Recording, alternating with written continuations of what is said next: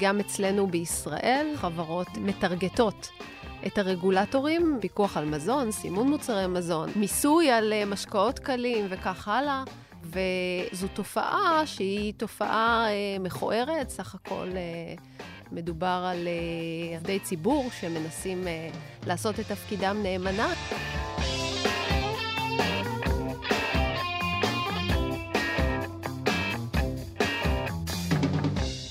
ברוכים הבאים למרקרים, פודקאסט סוף השבוע של TheMarker. הזדמנות שלכם לקחת פסק זמן ממחזור החדשות היומיומי ולצלול איתנו לאירועים, לאנשים ובעיקר לרעיונות מאחורי החדשות. כאן ברופן איתכם כמדי שבוע גיא רולניק, והפעם שותפתי לפודקאסט היא נעמי נידם, העורכת הראשית של שקוף, העיתון העצמאי הראשון בישראל שממומן כולו מהציבור. שמענו בפתיח את דוקטור שרון ידין, מרצה וחוקרת במשפט ורגולציה, מהמכללה האקדמית עמק ישראל ואוניברסיטת חיפה. שלום נעמי. שלום גיא. אז נעמי, זה היום אני מבין יום התל אביב שלך, או שגררנו אותך במיוחד השבוע לתל אביב לפודקאסט הזה, ליום נוסף נוראי בפקקים של המרכז. אז אני מודה שזה לא יום התל אביב שלי, ימי תל אביב הם ימי ראשון, אבל תראה, גררתם אותי ובזכותך ראיתי את הזריחה בבוקר על רקע המדבר. אני גרה במצפה רמון. אוקיי. עולה על קו שש מאות שישים המופלא, שיוצא ב-שש ועשר ממצפה ומגיע ב-שמונה ועשרים ללגוארדיה. אבל גם אתה הגעת אלינו מרחוק, לא? כן, אני הגעתי מנתב"ג. טוב, המאזינים צריכים הסבר. את רוב חייך המקצועיים העברת בירושלים, בעיקר כעיתונאית, אבל לפני חצי שנה עשית את המהלך המשונה, ועברת עם בן זוגך וביתך הקטנה למצפה רמון. ספרי לנו על זה. אני מניח שבניגוד לבן גוריון, אצלך המעבר לדרום הוא בעיקר עניין של מחירי הדיור המטורפים במרכז. לא, אז אני האמת אספק לך תשובות קצת יותר רומנטיות, גיא. לא הכל זה רק כסף, רק מחירי הדיור ומשבר הדיור. אז בן זוג שלי הוא קולנוען, ובמסגרת סרט שהוא צילם הוא התאהב במדבר, והוא לחץ עליי ארוכות לבוא איתו. ואני אוהבת הרפתקאות, ומצפה רמון תמיד ככה הייתה זכורה לי כמקום מיוחד, שיש בו גם אומנים, גם צעירים, גם סוגים שונים של אוכלוסיות, ככה לגור בעצם במנותק מהחיים הסוענים, אבל מצד שני בכל זאת לחוות איזושהי אורבניות בזעיר אנפין. אז זהו, אז ככה אמרתי, הבת שלי בשנתיים. אני כנראה במשך החיים לא אזכה לעשות מהלך כל כך מופרע. אני בכל זאת אנסה לגרור את זה לכסף ולמחירי הדיור. אחת הטענות שנשמעות מדי פעם בהקשר למחירי הדיור היא שרוב מקבלי ההחלטות בכנסת, במשרדי הממשלה, וכמובן רוב התורמים הגדולים למפלגות, הם אלה שיש להם דירות, או הם אלה שהם המשקיעים הגדולים בנדל"ן, ואין להם עניין לראות כאן שינוי במחירי הדיור. הנושא של הצהרות הון אישיות הוא אחד הקמפיינים שאתם מובילים בשקוף כבר uh, זמן רב. אז בואי תספרי לנו בדיוק מה זה שקוף, מה ההבדל בינו לבין שאר העיתונות, ובעיקר איך התגלגלת את להיות העורכת הראשית שלו. אז uh, שקוף הוא uh, אתר שהוקם, אפשר לומר, על רקע תהליך הידרדרות מאוד עצוב של העיתונות התחקירית בישראל. תהליך שיש מי שיגידו שהיום הוא ממש על סף uh, מצב חירום, אני חושבת. וככה לפני ארבע שנים, ככה כוחות התארגנו יחד והבינו שהדרך היחידה לעשות עיתונות שהיא באמת נקייה לחלוטין מאינטרסים, יכולה ככה להציע תחקירים נשכניים, תמונה בסוף במודל הכלכלי.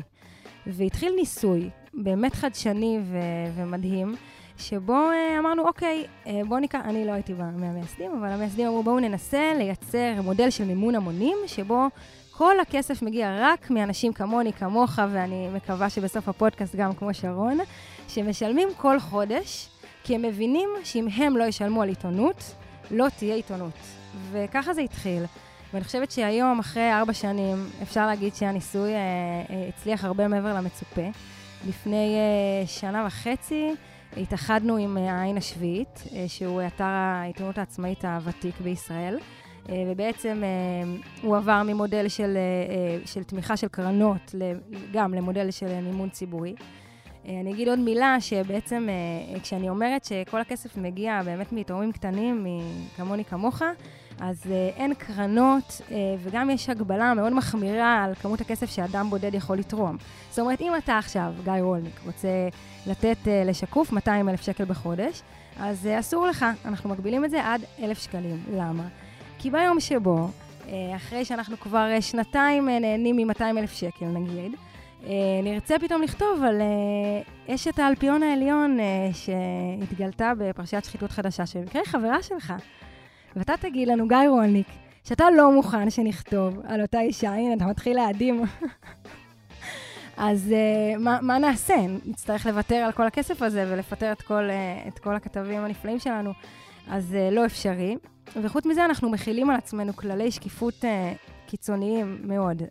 כל המשכורות שלנו מפורסמות באתר, אתה יכול לראות כל שקל שאנחנו מוציאים. אז כמו שהמאזינים כבר שמעו, עוד לא התחלנו את הפודקאסט, ונעמי כבר עולה להתקפה, היא חיברה אותי לאיזה אשת אלפיון שאני לא מכיר, אבל אולי צריך לבדוק, וזה מתחבר יפה לנושא של הפודקאסט שלנו היום, והוא שיימינג, ביוש.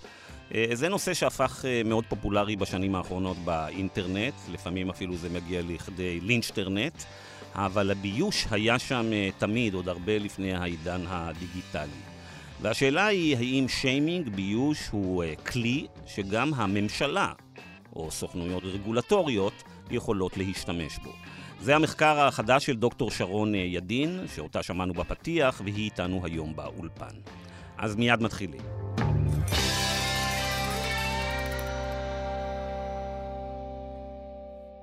שרון, ברוכה הבאה לאולפן. תודה. אז מה זה שיימינג?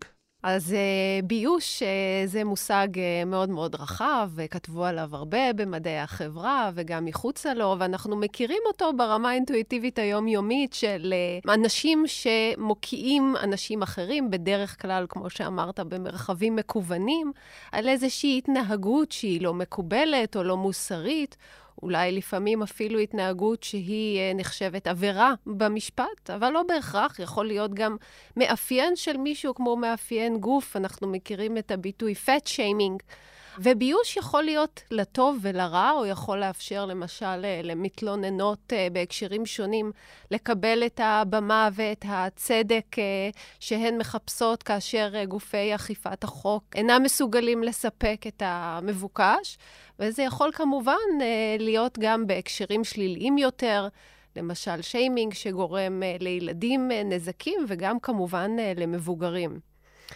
אני במחקרים שלי לקחתי את המונח הזה של השיימינג, השאלתי אותו בעצם לעולמות שאני עוסקת בהם יותר, עולמות של הרגולציה, במיוחד הרגולציה הרכה, ואני עוסקת במיוחד ברגולציה ממשלתית, כלפי תאגידים, כלפי חברות, ארגונים שונים, מפעלים וכו'. כשיש הבדל מאוד מאוד גדול בין שיימינג פרטי, נקרא לו, לשיימינג ממשלתי, וזה שבשיימינג הממשלתי, המטרה היא לא לפגוע באופן מכוון ולעורר איזשהו רגש אנושי, אלא אה, המטרה היא לפגוע או לאיים בפגיעה מוניטינית, היא מבוססת על רגישות של חברות למוניטין שלהם. בהקשר של אקלים, למוניטין הסביבתי או האקלימי, אבל זה יכול להיות בכל מיני הקשרים, חקרתי את זה אה, גם בהקשרים אחרים. גיא, אגב, מה אתה חושב על השימוש הזה במילה שיימינג? בכלל, זאת מילה שאתה, שאתה אוהב אותה? כן, בהחלט. אני חושב שאת יודעת, אחד האורחים של האקונומיסט, שזה עיתון די חשוב, עיתון בריטי, אבל עיתון בינלאומי, במאמר הפרידה שלו, באקונומיסט, העיתונאים לא חותמים על, ה, על המאמרים שלהם, ולעורך של העיתון, של המגזין השבועי, יש בעצם רק הזדמנות אחת לחתום על מאמר, וזה המאמר שבו הוא נפרד מהקוראים. אז uh, אחד האורחים uh, במאמר שהוא uh, החתום שלו, שבו הוא סיים את uh, כהונתו לפני בערך עשרים וחמש שנה, uh, הסביר מהו תפקידו של האקונומיסט ומהו תפקידו של uh, עיתון בכלל, כפי שהוא רואה את זה. וההגדרה שלו הייתה מעניינת, שתפקידו של האקונומיסט הוא לבייש את הפוליטיקאים, את מקבלי ההחלטות, כדי לדחוף אותם לעשות את ההחלטות הנכונות, וספציפית כדי לפעול נגד קבוצות האינטרס. בהחלט, אני חושב שלשיימינג ולבושה יש תפקיד מאוד משמעותי בחברה, בכל תחומי חיינו. שרון, מתי שיימינג עובד ומתי הוא לא עובד בהקשר של רגולציה? מתי את רוצה ומצפה מהמחקרים שלך, מתי את רוצה לראות סוכנויות רגולטוריות או את הממשלה משתמשת בכלי הזה, ומתי הוא אפקטיבי יותר ופחות? אז כאן באמת נגעת בנקודה, שאלה של אפקטיביות ושאלה של יעילות. אני חושבת, ומה שאני מנסה לקדם במיוחד במאמרים שלי, בספרים, זה שהביוש הרגולטורי הוא כלי שצריך לחשוב עליו כרגולציה רכה, למרות שיש מי שיתווכחו עם זה ויחשבו שביוש הוא דווקא כלי קשה יותר מסנקציות אחרות ברגולציה, אבל ביוש ככלי רך שאפשר דווקא ליהנות מהגמישות שלו, גם המשפטית וגם האחרת, בהפעלה שלו שנשענת על ציבור רחב ולאו דווקא על גורמי אכיפת חוק פורמליים ובתי משפט וכך הלאה, נשענת על קונבנציות חברתיות, מתאים מאוד למצבים שבהם הרגולציה הקשה, נקרא לה, או המשפט הקשה, נכשלים או לא מסוגלים לתת מענה למגוון בעיות, כמו בעיות של בטיחות בעבודה, כאשר יש לנו אולי בעיה של תקנים ומפקחים שלא יכולים להיות בכל מקום, או בעיה של אקלים שנכשל גם במישור ההסכמים הבינלאומיים, כישלונות מתמשכים ודי קשים, וגם ברמה הלאומית, כאשר מדינות משתהות מאוד, גוררות רגליים בעניין חקיקת חוקי אקלים. גם בתי המשפט לא נותנים גיבוי יותר מדי משמעותי לנושאים האלה, ולכן רגולטורים נשארים ללא הכלים הרכים באיזשהו מצב של חוסר אונים. את יכולה לתת דוגמה ל... לביוש מוצלח שקרה בישראל? אז בישראל אפשר למשל לחשוב על רפורמה שזכתה לכינוי רפורמת הקולגייט. מדובר על סימון על גבי המדפים ברשתות הכימונאיות של המחיר הממוצע של מגוון מוצרי טואלטיקה, בין היתר משחת שיניים של קולגייט, מחיר ממוצע במדינות נבחרות, כאשר הצרכן רואה לנגד עיניו גם את המחיר המקומי וגם את המחיר הממוצע, כשהמטרה היא בעצם להעביר מידע לצרכן על פערים מאוד מאוד גדולים במחיר, ולבייש את החברות להפחתת מחירים, ליבואנים המקומיים ולמשווקים כאן. וזאת רפורמה שנשארה איתנו תקופה קצרה יחסית, אבל מחקר שנעשה לאחרונה מצא שהיא הובילה להפחתת מחירים. שרון, את קוראת לזה, לרפורמה הזאת של קולגייט, לזה שיראו את המחירים של מוצרים בסופרמרקטים בארץ, כמה הם בחול, את קוראת לזה שיימינג, אבל לי זה נשמע משהו כמו, משהו שמזכיר יותר סגירה של פערי מידע, מאשר ממש שיימינג. כשאת אומרת שיימינג, אני חשבתי על זה שיגידו, החברה הזאת היא מזהמת, החברה הזאת מתייחסת רע לעובדים שלה, החברה הזאת נמצאת כך וכך בדירוג כלשהו במקום גרוע, ההנהלה שלה מתנהלת בצורה שהיא לא מקובלת בנורמות חברתיות, דברים כאלה. כאילו לפעמים האמת היא מבישה, כאילו זה מה שאתה בעצם אומר, כאילו קולגייט המחיר שלו הוא יקר, ואנשים לא יודעים את זה, זה לא לקחת ולהגיד, האדם ש, שהיבואן, שככה מהלך אימים על אותם, אותם יבואנים קטנים, ובגללו קולגייט היא כל כך יקרה, זה שיימינג, כאילו בעולם שלי העיתונאי, שזה המפגש המעניין שלנו פה, זה שיימינג. אז כאילו, פה זה פשוט האמת המכוערת. נכון, זה, זה יותר מרומז, והביושים שאתה מדבר עליהם, הם ביושים שהמשרד להגנת הסביבה, למשל, אצלנו, אצלנו עושה דרך רשימה אדומה, למשל, של מפעלים מזהמים, שמדורגים לפי כל מיני פרמטרים, ולאחרונה הוסיף לזה גם רובד מבייש, בפייסבוק, ברשתות חברתיות, גם באמצעות תמונות של הפרות וזיהום, תמונות של המפעלים, גם באמצעות מסר מוקיע שאומר, הארגון הזה, הזה והזה, לא אכפת לו מספיק מהסביבה, מבריאות התושבים וכך הלאה. אנחנו רואים את ההתנהגות הזו בחומרה, המפעל המשיך לזהם תוך כדי שהטלנו עליו עיצומים כספיים, כלומר, איזושהי התייחסות להיסטוריה של ההפרות. אז אני חושבת שהביוש יכול לבוא בכל מיני צורות, בצורה יותר קיצונית או בצורה יותר מרומזת ועקיפה, ובדרך כלל אנחנו נראה גם מטרות נלוות אה, לביוש, כמו שקיפות, אה, העברת מידע לצרכנים, יידוע, לפעמים אפילו חינוך או הזהרה. אה, אז הביוש מגיע ב, באופן אה, ככה משולב עם אה, מטרות אחרות של אה, העברת מידע שלטונית ושקיפות. הדוגמה שנתת עכשיו, אה, של המדדים של המשרד להגנת הסביבה, היא מצוינת ויש עליה כמה שאלות. קודם כל, את חושבת שאותו מדד הוא באמת הדוגמה הכי מובהקת שאני חושבת עליה בארץ, של המפעלים המזהמים, זה אפקטיבי? זו שאלה טובה, וזה נושא שממש מזמין מחקר. אני לא מכירה עדיין עבודה כזו, אבל אני חושבת שזה איתות חשוב למגוון בעלי עניין. לכאורה, המדד הזה נבנה כמה שמדבר, משהו שאמור לדבר למשקיעים, כי הוא בוחן בעיקר חברות ציבוריות, חברות שנסחרות בבורסה, אבל לפי דעתי המטרות שלו יכולות להיות רחבות יותר, ולדבר לבעלי עניין מסוגים שונים, כולל גם לכם, התקשורת, תקשורת עצמאית. זהו, אז אני, אני חייבת לספר ששני דברים לגבי המדד הזה ספציפית, שחקרנו אותם.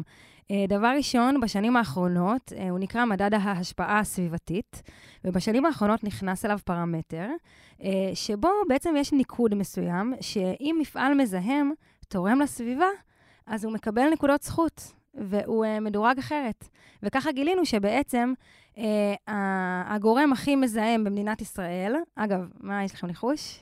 בתי זיקוק, נשר. חברת החשמל. אה, ברור, כן. אבל הוא לא נמצא שם, כי חברת החשמל תורמת לסביבה בכל מיני דרכים, וזה פשוט, אולי זה גם מוביל אותנו לנושא הבא של, של גרינווש, בעצם. איך אפילו המדד הכי חשוב, הכי מסוכר של המשרד להגנת הסביבה, הצליח לכלול בתוכו איזשהו עיוות של המציאות, ו- ולהגדיל גרינווש כמשהו שפועל לטובת החברה. כן. השאלה אם, אם זה באמת גרינווש, זאת אומרת, למשרד להגנת הסביבה יש איזושהי נוסחה מורכבת שמביאה בחשבון גם הצטרפות של תאגידים לתוכניות וולונטריות. אם הם למשל מדווחים על פליטות גזי חממה, אז הם מקבלים את הכיזוז מהניקוד השלילי ויכולים לקבל ציון סופי יותר טוב. אני לא בטוחה שזה רעיון רע. אז, אז בואו נדבר על גרינווש, שזה כמובן, בעברית קוראים לזה או התירקקות, או טיוח ירוק. מדובר בתופעה שבה אותם גופים מזהמים, מעוניינים מאוד שיהיה להם שם טוב בחברה, ולכן הם עושים מגוון של פעולות, בין אם זה לייצר ימי ניקיון חופים, ועד הדברים ממש משמעותיים, כמו לאפס פליטות פחמן, מה שבים המלח של חיל מנסים לעשות. תכף אולי נדבר גם על זה.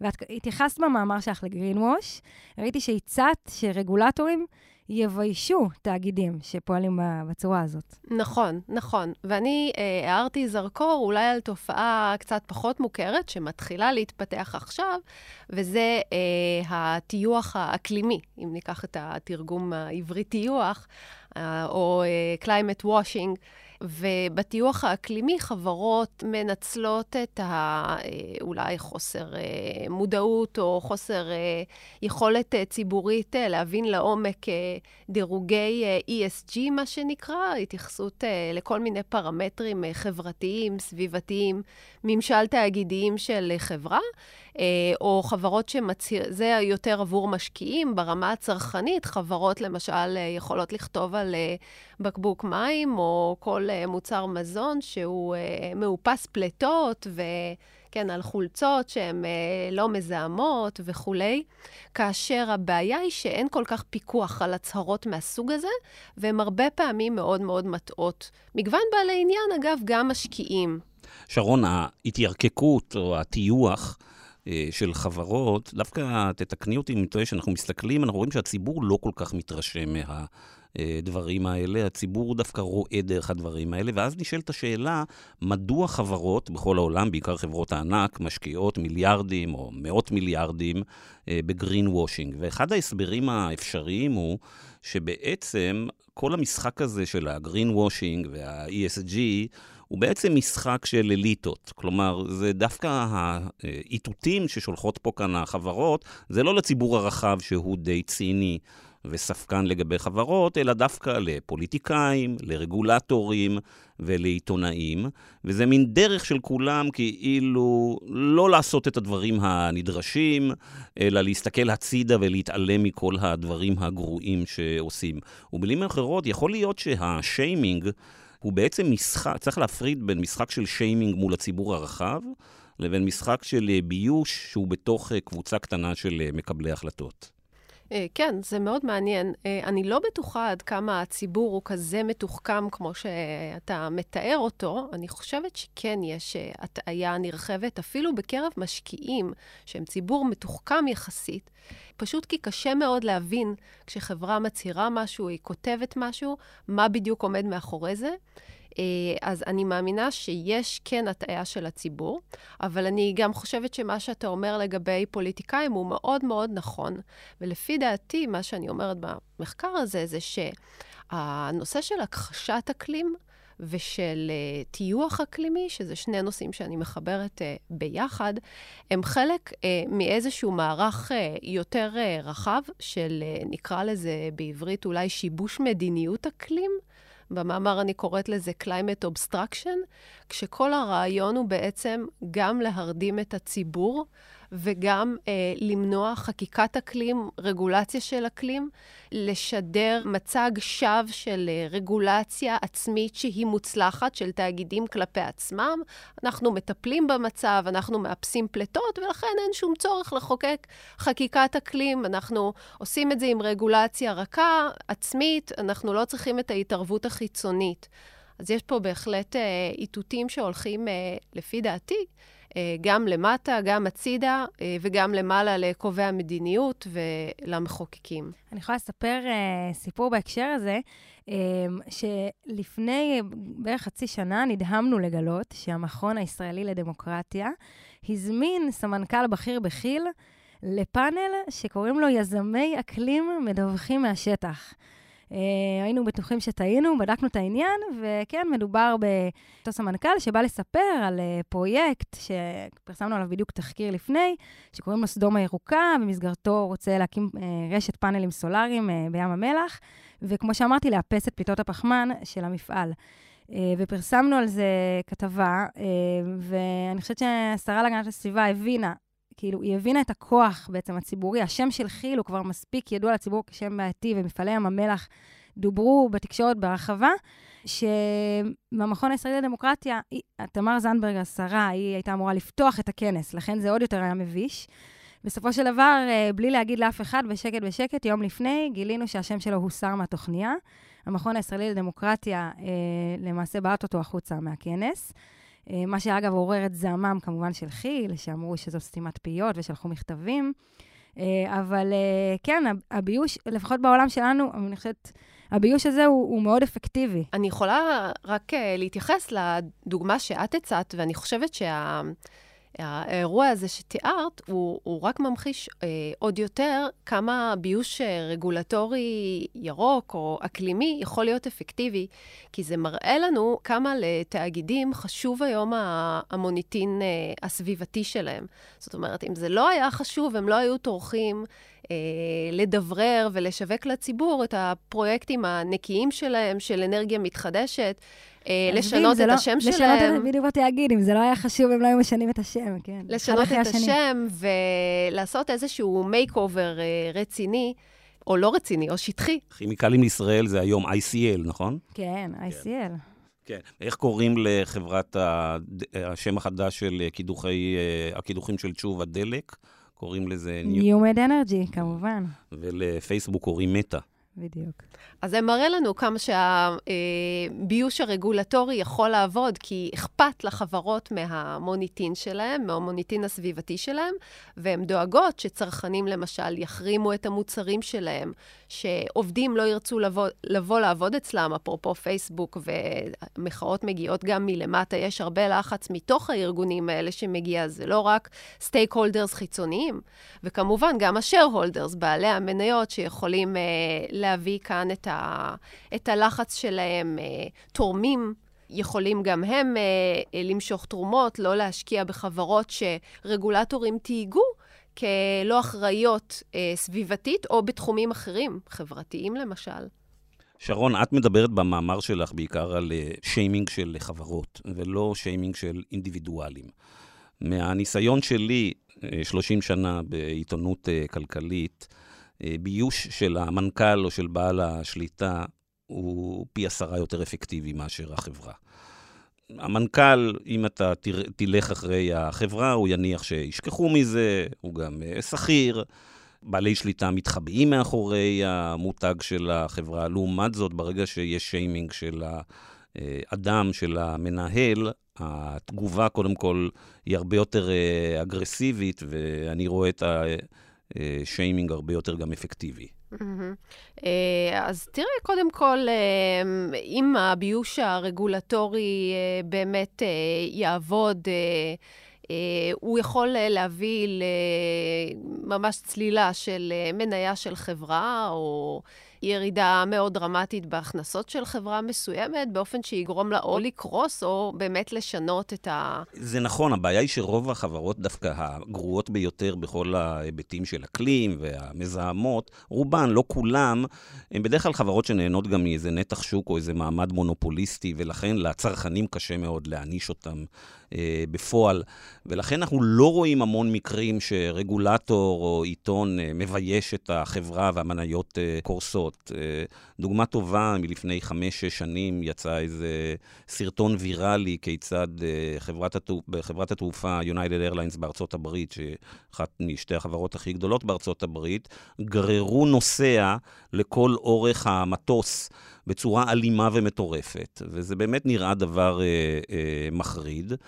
ומדי פעם אני שואל את הסטודנטים שלי, אחרי שאני מראה להם את הסרטון הלא נעים לצפייה, זה מה קרה למניות של United Airlines אחרי האירוע הזה. אז בהתחלה הם קצת ירדו, אבל מהר מאוד הם עלו. למה? בגלל שיונייטד היא חלק מאיזה סוג של קרטל, או איזה קבוצת ריכוז של חברות תעופה בארצות הברית, והיכולת לעשות בשיימינג היא נמוכה. למשל בישראל יש חברות כמו הוט, או חלק מחברות האלה שיש להם מעמד מאוד חזק בשוק, כולם שונאים נורא את השירות שלהם, שהוא מזעזע.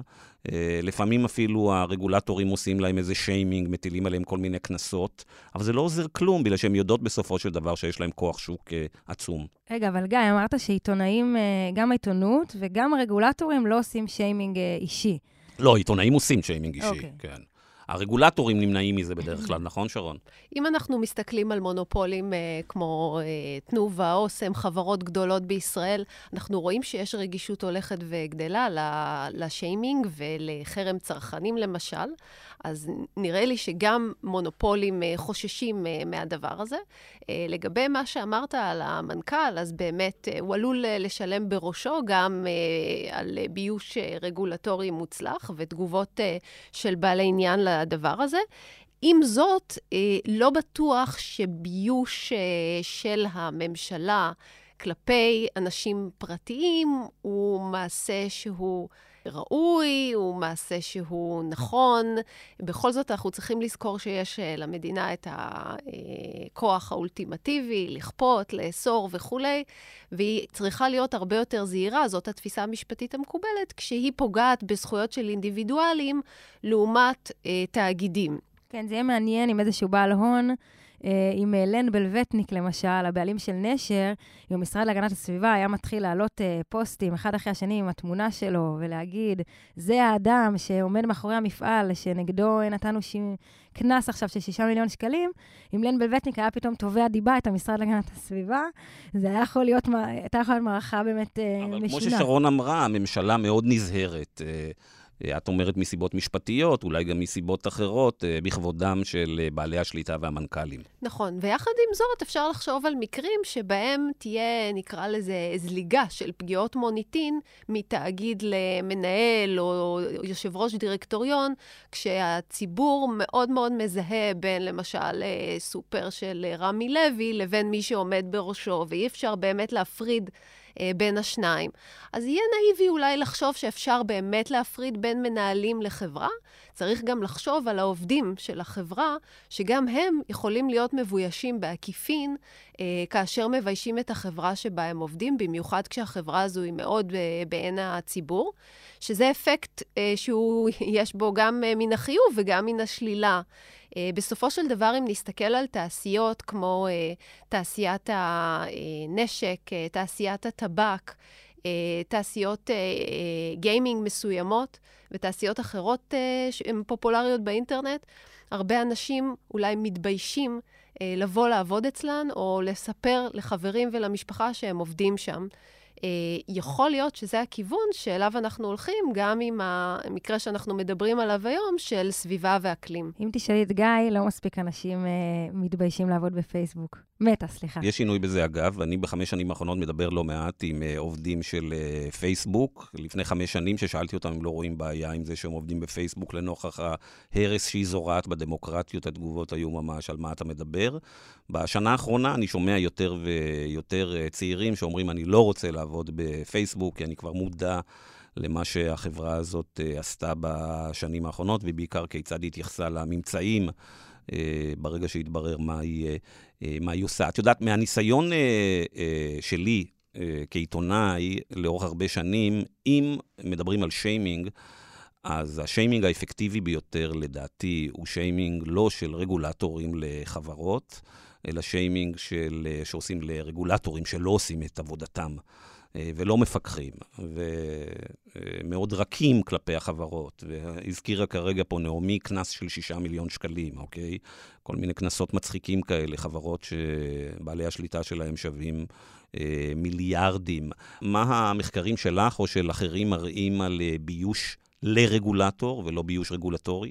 ביושים לרגולטורים, זה נושא אולי מעט כאוב, כי רגולטורים, למשל, בהקשר של האקלים, שאנחנו מתמקדים בו היום, בארצות הברית חווים על בשרם במסגרת תביעות שחברות הנפט והגז מגישות נגדם ברמה האישית.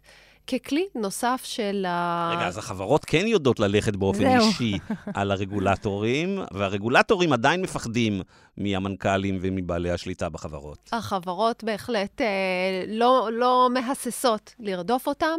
גם אצלנו בישראל חברות מתרגטות את הרגולטורים, גם במסגרת חקיקת מזון למשל, פיקוח על מזון, סימון מוצרי מזון, מיסוי על משקאות קלים וכך הלאה, וזו תופעה שהיא תופעה מכוערת, סך הכל מדובר על עבדי ציבור שמנסים לעשות את תפקידם נאמנה. אם נשים כרגע בצד את התיאוריות הביקורתיות של שווי רגולטורי, אם אנחנו מסתכלים על התמונה בכללותה, אני רוצה להאמין לפחות שהתיאוריות של השווי שאני מלמדת את הסטודנטים בכיתות, הן לא מייצגות תשעים אחוז מהרגולטורים. הן מייצגות הרבה מאוד מהרגולטורים. קשה לנו uh, למדוד את זה בגלל שאנחנו מודדים תמיד uh, עניין ספציפי שנכנס, שמתחיל מאבק בין רגולטור לבין חברה. מה שאנחנו לא יודעים בדרך כלל למדוד זה האם מראש סדר היום של הרגולטור הוא בעצם סדר היום שהוכתב לו על ידי קבוצות האינטרס ועל ידי המפוקחים באמצעות uh, כל מיני שיטות מתוחכמות. אגב, uh, שלשום הורשע יושב ראש לשכת עורכי הדין לשעבר, אפי נווה, שאפי נווה היה עד לפני שלוש שנים בישראל דמות מאוד חשובה, מקושרת לכל הפוליטיקאים, לכל העיתונאים לצערנו, לחלק גדול, והוא ב, הוא עשה שיימינג בצורה ברוטלית ומכוערת במיוחד, ליושב ראש רשות שוק ההון, דורית סלינגר, בכנס של לשכת סוכני הביטוח באילת. מולה הוא עלה על הבמה ואמר שהיא המפקחת הגרועה ביותר שהייתה אי פעם. כולם שתקו, מנהלי חברות הביטוח שעמדו לידו לא אמרו מילה. אולי נשמע את ההקלטה. גברתי, המפקחת על הביטוח, לעניות דעתי, את תיזכרי כמפקחת הגרועה ביותר שהייתה מאז ומעולם. במשך כל הקדנציה שלך, את נהגת בכוחניות, באגרסיביות. אני יכול להגיד לכם שלכנס הבא, תזמינו אותי, אני אבוא, רק כדי לוודא שאת באמת פרשת. כלומר, אנחנו רואים פה איזה משהו חד סטרי. הרגולטור לעולם לא ילך ממש על הראש ישירות של מנכ"ל או בעל שליטה בחברת הביטוח, לעומת זאת, מין לוביסט מחר כזה, אלים, כלב תקיפה כזה, כמו אפי נווה, אין לו בעיה לקסח בפומבי ולבייש את הרגולטורית. אני חושבת שהמשוואה הזו היא נכונה, כלומר, לא שאני מעודדת את המתקפה האישית נגד רגולטורים, אבל אני כן חושבת שצריך להיות הבדל איכותי, וזה נכון שהוא יהיה, בין המגבלות שמוטלות על רגולטורים, בין היתר באמצעות המשפט הציבורי, מה הם יכולים לעשות, מה הם לא יכולים לעשות, וצריך לזכור שלהם יש את כל הסמכויות, את הכוח לפעול נגד חברות, וכולל אנשים פרטיים, לכן אנחנו צריכים ריסון הרבה יותר גדול בפעולות שלהם, ועדיין אנשים פרטיים יכולים לפעול בצורה חופשית, וביקורת נגד רגולטורים זה דבר לגיטימי שצריך לעודד. כמובן ששאלה של סגנון היא כבר... כן, אני, אני, אולי זה זמן לדבר על, על סוג של שיימינג חיובי ש, שאפשר גם לעשות. אני חושבת שזה דבר שמאוד חסר היום בעיתונות. אנחנו בקושי רואים כתבות על רגולטורים, מנהלי אגפים, אנשים פרטיים שנגד כל רוח המשרד ונגד בעלי ההון מצליחים בכל זאת להעביר תקנות לטובת הציבור. אני חושבת שזה נובע, זה, זה מאוד עצוב שזה קורה. אנחנו מנסים בחלקת העולם הקטנה שלנו לשנות את זה, אבל זה נובע משתי רעות חולות בעיניי של העיתונות, שאחת מהן היא איזשהו באמת תפיסה שעיתונות חיובית זה דבר שלא מביא רייטינג, וכל מה שצריך לדבר עליו בשיח המוכר, כמובן, רק אסונות וביקורת. ומצד שני, גם אני חושבת, באותו מובן שאין תחקירים על, על רגולטורים שסרחו מספיק, אין גם באמת תחקירים על מי עושה את העבודה שלו כמו שצריך. זה דבר שמאוד חסר. כל המידע על רפורמות מוצלחות ומי עומד מאחוריהם מגיע רק מהדוברויות. שהן כמובן ישימו את השרים במרכז והמידע בהם יהיה מוטבת ולא מאמן תמיד. Okay. אז אם תלכי נעמי דווקא עשר שנים לאחור, לתקופה אחרת ברגולציה בישראל, תראי דווקא תקופה שבה העיתונות הכלכלית העלתה על נס רגולטורים שפעלו בצורה נחרצת נגד מוקדי הכוח במשק. דוגמה טובה זה הקבוצה של רגולטורים שבשעתו הובילו את פירוק הבנקים, יציאת הבנקים משוק ההון, כנגד מכונת הלובי האלימה והעשירה של הבנקים. זה היה ב-אלפיים וחמש עד אלפיים ושש. מי? ואז... תן, תעשה להם כבוד, מי? תן איזה שם. אה, יש שורה ארוכה, אנחנו במרקר דיווחנו על זה עשרות פעמים, ברור. על השמות האלה. הם, הם, מי שעמד בראש הוועדה הזאת היה יוסי בחר, יושב ראש... שהיה מנכ"ל האוצר אז, עם שורה של בעצם כל הרגולטורים הפיננסיים במשק. אני רוצה להזכירך שכאשר משה כחלון החליט, לעשות, החליט להכניס תחרות בחברות הסלולר, אז העיתונות, TheMarker, ובהמשך גם אחרים, עשו לו בדיוק מה שאת מציינת, הפכו אותו לסוג כזה של גיבור. כמובן שאחר כך זה השתנה, והוא עשה דברים אחרים, אבל הייתה תקופה שהיו פה רגולטורים דווקא, שקיבלו הרבה מאוד מחיאות כפיים על דברים שהם משמעותיים שהם עשו. אני רוצה רגע לעצור רגע ולהגיד, בעצם יש שלושה סוגים של ביושים, שעלו כאן בדיון הזה. הראשון הוא שהרגולטורים מביישים חברות. אוקיי? השני הוא שיש מישהו, החברה האזרחית או, או העיתונות, מביישת את הרגולטורים, ויש עכשיו סוג חדש, בעיקר בישראל, מה ששקוף עושים והעין השביעית, זה לבייש את העיתונות שלא עושה את עבודתה בביוש הרגולטורים והחברות המזהמות, הפוגעות, המונופוליסטיות. אז אולי נעמי תספרי לנו דווקא על החלק השלישי, על הביוש שאת עושה, אתם עושים בשקוף, לא רק לרגולטורים, אלא גם לעיתונאים, שבעצם מקיימים כל מיני מערכות יחסים לא אתיות, או הם נוהגים להיות מאוד סלחנים כלפי התנהגות לא ראויה של רגולטורים ושל חברות גדולות. אז אני אולי אתחיל דווקא באמת מדוגמה אקטואלית, שלאחרונה גילינו לתדהמתנו את יואל חסון, בעלים של חברת לובי, הופך להיות מגיש תוכנית פוליטית בוויינט, לצד הכתבת הפוליטית, מורן אזולאי. זאת אומרת, הולך לשבת עכשיו בן אדם שמקבל כסף מבנקים ומחברות ענק כדי לקדם את ענייניו מול הכנסת והממשלה, והוא הולך לראיין חברי כנסת שלמחרת הוא ישכנע אותם למחוק סעיפים מהצעות חוק. זה פשוט לא מתקבל על הדעת, ובאמת כתבנו על זה, ואני חושבת שמה ש... וזה הוביל לשינוי, אולי תתארו את כל התהליך. אני אתאר את התהליך, בדיוק. אז, אז הדבר הראשון הוא שהכתבה עצמה, היא, היא כללה, קודם כל, כמובן, את המידע המקיף, עם רשימת כל הלקוחות של, של החברת, חברת הלובי, שביניהם תנובה, בנק הבינלאומי ועוד. ומה שהמיוחד, שאולי לא קורה במקומות אחרים, זה שאני הרמתי טלפון לעורך הראשי של וויינט, שלא הסכים לדבר איתי, ואנחנו ציינו בכתבה את השם שלו, וציינו שהוא לא הסכים לדבר איתנו, ואני חושבת שזה דבר שלא קורה הרבה. כי אם אתה, אתה מדבר על זה שרגולטורים לא לוקחים מספיק אחריות, עורכים בעיתונות, זה המעמד השקוף הכי משפיע היום על, ה, על העיתונות, ואולי באמת על פני המציאות שלנו פה, ואף אחד לא יודע איך הם נראים ומה מה השם שלהם.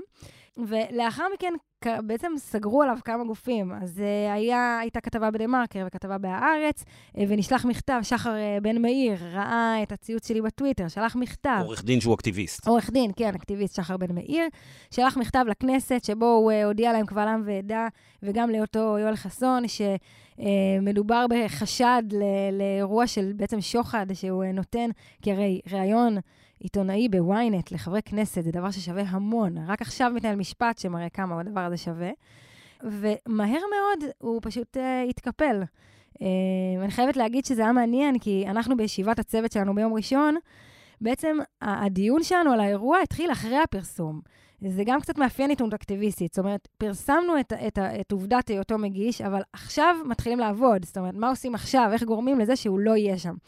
ובהודעה שלה ציינה הכתבת הפוליטית, באיזשהו, באמת, אני, אני בכנות כאילו באיזושהי הודעה אנושית, אני מבקשת שלא תטרידו את ה... הכתבת הפוליטית של וויינט. של וויינט.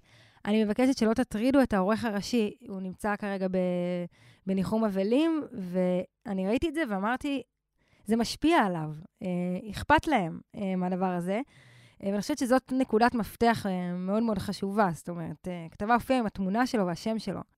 כן, באמת, אם נחזור, זה ביוש של עיתונאים, שהוא יכול, ברגע שאתה מבייש עיתונות שלא עושה את עבודתה, אז אולי עיתונות מתחילה לבייש רגולטורים, ואז רגולטורים אולי מביישים את המנכ"לים של החברות, אז אולי באמת מה שנעמי עושה, אז היא מתחילה בעצם עם הראש הפירמידה, עם מישהו שבעצם יכול לבייש את כל המערכת, וכמו שהיא אמרה, אלה אנשים שקופים בדרך כלל, אנחנו לא יודעים מה האינטרסים שלהם, שם יש גם ריכוזיות מטורפת, יש בישראל רק שלושה, ארבעה כלי תקשורת ששייכים ל...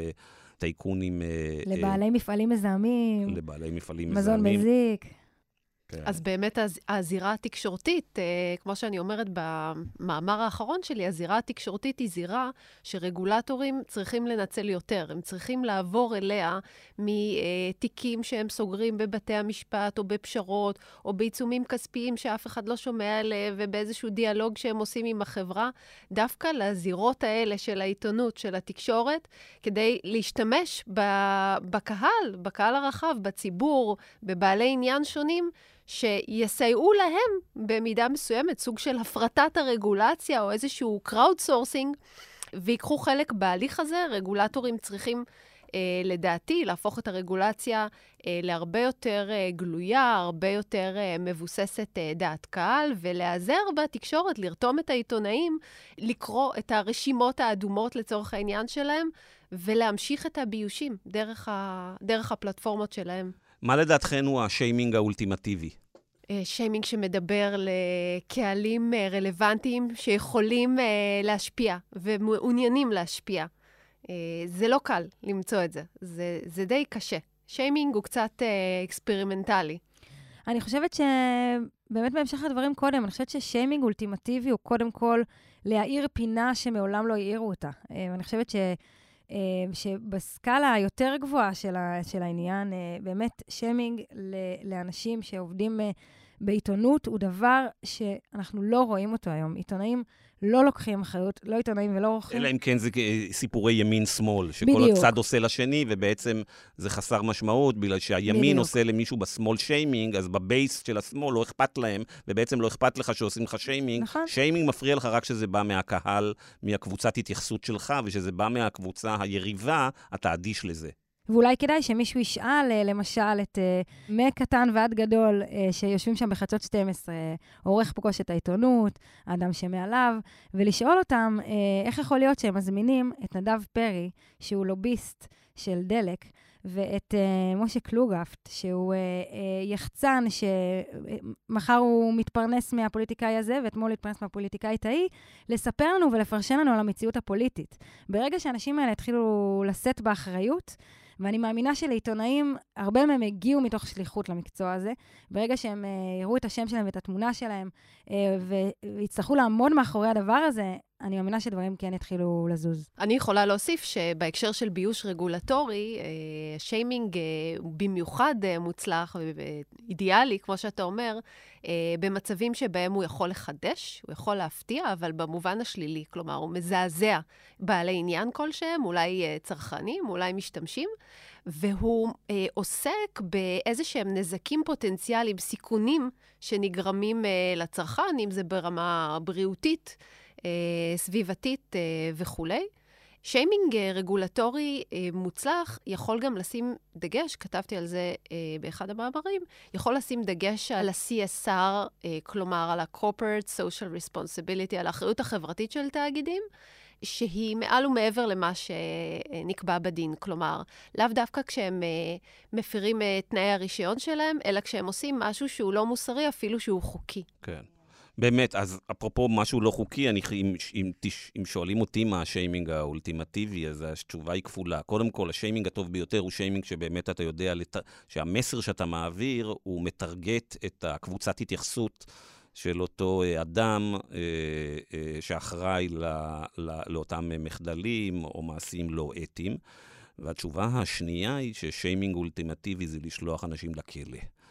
ולמה זה מעניין? בגלל שבערך לפני עשרים שנה, אחרי המשברים הפיננסיים של ההונאות החשבונאיות הגדולות שהיו בוול סטריט בתחילת שנות ה-אלפיים, אז היה פעם האחרונה שהתביעה בארצות הברית באמת לקחה מנכ"לים של חברות ענק בארצות הברית ושלחה אותם לכלא להרבה מאוד זמן. מאז חלפו עשרים שנה, וכמעט הדבר הזה אה, הופסק. מהיום עושים כל הזמן עסקאות טיעון עם החברות וכנסות אדירים. וברגע שחרב השיימינג האולטימטיבי לשלוח בן אדם אה, לכלא, כמובן זה גם לקחת לו את החופש שלו, אה, היא כבר לא מופעלת, יש שיטענו שזה הסיבה שאנחנו רואים כל כך הרבה עבירות חמורות והתנהלות טורפנית כל כך, של חברות uh, ענק, גם בהקשר של uh, שינוי אקלים, אבל גם בנושאים uh, אחרים בעשור האחרון. הייתי רוצה לסיים אחרי האווירה הלוחמנית פה באולפן, ולחשוב uh, קצת על איזשהו גם חשבון נפש עיתונאי לכיוון ההפוך. Uh, לפעמים uh, הרצון uh, לה, ככה למתוח ביקורת ולהצביע על האשמים uh, ולבצע את אותו שיימינג, uh, גם uh, ככה עלולה לפגוע במי ש, שלא היה מגיע לו. יש גם טעויות שנעשות, uh, uh, ואני חושבת שמעט מאוד uh, מתקיים uh, בציבור השיח, uh, שיח של רגע, של חשבון נפש עיתונאי, מתי uh, אולי זה לא היה מוצדק. והייתי רוצה לשאול אותך, גיא, האם יש שיימינג שעשית כעיתונאי שאתה בדיעבד מתחרט עליו? אז תראי, אני חושב שאם אני מסתכל לאחור על העיתונות בכלל ועל דברים שאני עשיתי, אז רוב המקרים יהיו דווקא הפוכים, שהיינו צריכים לעשות שיימינג הרבה יותר אגרסיבי, משמעותי, ושם בעצם נכשלנו לאורך השנים. אני חושב שזה דבר נכון לכל העיתונות וגם לנו. למה? בגלל שחברות, הרבה פעמים גם אנחנו נפלנו בפח של כל התרגילים האלה של החברות, של יחסי ציבור וכן הלאה. ואם צריך, אם יש בעיה בעיתונות מאוד משמעותית, אז שבדרך כלל היא נמנעת מלעשות שיימינג למוקדי הכוח, בעיקר כאשר יש ריכוזיות גדולה במשק, וגם בעיקר כאשר העיתונות היא לפעמים חלק מאותו מועדון של ההון והשלטון והעיתון. אבל פטור בלא כלום אני לא אצא, ואני דווקא אחזור למי שהזכרתי מקודם. עשינו במרקר, כאשר נחשף שהקשר הקרוב בין שר האוצר לשעבר משה כחלון לבין הטייקון קובי מימון, טייקון הגז, וזה היה לאחר שכחלון הודיע שהוא ילך וילחם בצורה במונופול הגז, אז עשינו לו שיימינג די חריף ומתמשך בתקופה שלו כשר אוצר, וזה היה לגיטימי ונכון. אלא מה? לאחר מכן כחלון הוחלף על ידי, על ידי שר אוצר, שהיה הרבה הרבה יותר גרוע בהרבה מאוד מונחים. ואז לפעמים אתה מוצא את המצב שלך שאתה עושה שיימינג למישהו, אבל כשמסתכל על פרספקטיבה רחבה יותר, אתה אומר, הוא היה הרבה יותר טוב. למשל, כחלון היה שר האוצר היחיד, שניסה לעשות מהלך משמעותי, למשל להוריד את מחירי הדיור, בשעה שכל שרי האוצר נמנעו מזה לאורך שנים, בגלל שהם יודעים שאין בזה...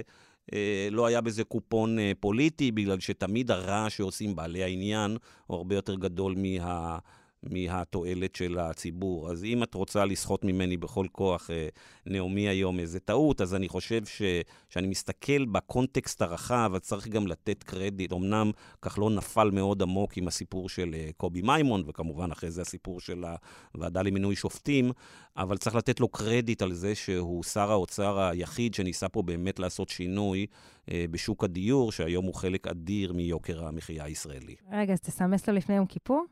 לא, לא, אני לא מסמס לפוליטיקאים, לא מברך אותם. לא לשעבר ולא... לא לשעבר ולא זה, צריך לשמור על איזה ריחוק. אז אני אספר על איזה סיפור לאחרונה, דילמה עיתונאית שהיינו מצויים בתוכה, שכתב עבד על אייטם שבו לוביסט מורשע בפלילים, חזר, חזר לתפקד כלוביסט, ודיברנו קצת על הפרצה בחוק שמאפשרת את זה. אבל אז, אה, תוך כדי שיחה איתו, הוא הסביר שהוא אה, כבר לא לוביסט היום, ושהוא אה, עבר להיות מורה. ומיד אחרי, כאילו, השיחה איתו, הוא פנה לכנסת, והוא הסיר את עצמו מ- מרשימת ה... זה, עכשיו, לכאורה זה, זה, זה אחלה אייטם, כי משהו שעשינו גרם לשינוי במציאות, זה, זה מאוד מפתה, אבל הוא... באמת הסביר בכל uh, לשון של בקשה, שהוא אדם פרטי, הוא מורה, יש לו משפחה, ובאמת, מתוך מחשבה על לא, לאיזה, איזה שינוי במציאות uh, יקרה, יתחולל, אם אנחנו נפרסם את הדבר הזה, לעומת הנזק האנושי שעלול לקרות פה, אנחנו החלטנו לא לפרסם את התמונה ואת השם שלו, כן להמשיך לדבר על הפרצה בחוק שמאפשרת את הדבר המוזר הזה של לוביסטים מורשעים. אנשים מורשעים יכולים לחזור אכן כלוביסטים, אבל, uh, אבל לא להציף את השם והתמונה שלו. כן, אז אני חושב שבאמת, אם לסכם את זה, את היחס לשיימינג אז, של העיתונות, אז אני חושב שהעיתונות צריכה להיות מאוד מאוד זהירה, כאשר היא מדברת על אנשים בלי כוח אה, בשיימינג, ולעומת זאת היא עושה פחות מדי שיימינג לאנשים שנמצאים במוקדי הכוח החזקים ביותר, וצריך להגיד שבחברה הקפיטליסטית המודרנית, זה לא תמיד הפוליטיקאים והשרים שיש להם את הכוח, אלא הרבה פעמים זה המיליארדרים והטייקונים, ואלה שמנהלים מאות מיליארדים של כספי אה, ציבור, שרון. אני חושבת שצריך להעיר גם זרקור על הצד השני של השיימינג, שהוא הפיימינג, אז אם נאמר, הוקעה והוקרה, ולהדגיש לרגולטורים שאת הנתיב הזה שמאפשר להם גם לפרסם פרסומים חיוביים על חברות שמצטרפות לתוכניות וולונטריות, סביבתיות, חברתיות, אחרות, ושזה צד משלים לשיימינג שכדאי לשים לב אליו. באופן כללי, אני חושבת שחשוב שרגולטורים אה, יאמצו את הכלי הזה, יוסיפו אותו גם לארסנל כלי האכיפה שדיברת עליהם קודם, הפלילי והמינלי והאחר, כמו חוזים רגולטוריים, רגולציה הסכמית, שאני גם עוסקת אה, בה הרבה. אני יכולה לספר שסקר שעשו אה, לאחרונה בייל, מצא שרוב המשיבים רוצים אה, להעניש במרכאות חברות שהן לא אקלימיות מספיק, הן לא ידידותיות מספיק לאקלים, אבל לא יודעים איך. והם אומרים בסקר שהם היו רוצים להיות פעילים בתחום, אבל אף אחד אף פעם לא ביקש מהם. אז הנה מכאן קריאה לרגולטורים. מה המיילים אני? כן. אז לסיכום, למרות הקונוטציה השלילית למילה שיימינג, אז אנחנו רואים שדווקא השיימינג יכול להיות כוח חיובי בחברה, בממשל ובכלכלה. אכן. שרון ידין, תודה רבה שבאת לאולפנינו היום. תודה, היה מרתק. תודה רבה. להתראות.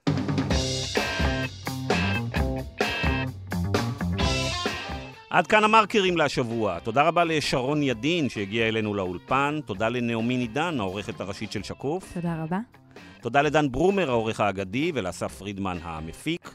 אנחנו ערב ראש השנה תשפ"ג, אם לא ידעתם וזכרתם, וזה אומר שאנחנו יוצאים לפגרת חגים, נשוב אחריהם להתראות.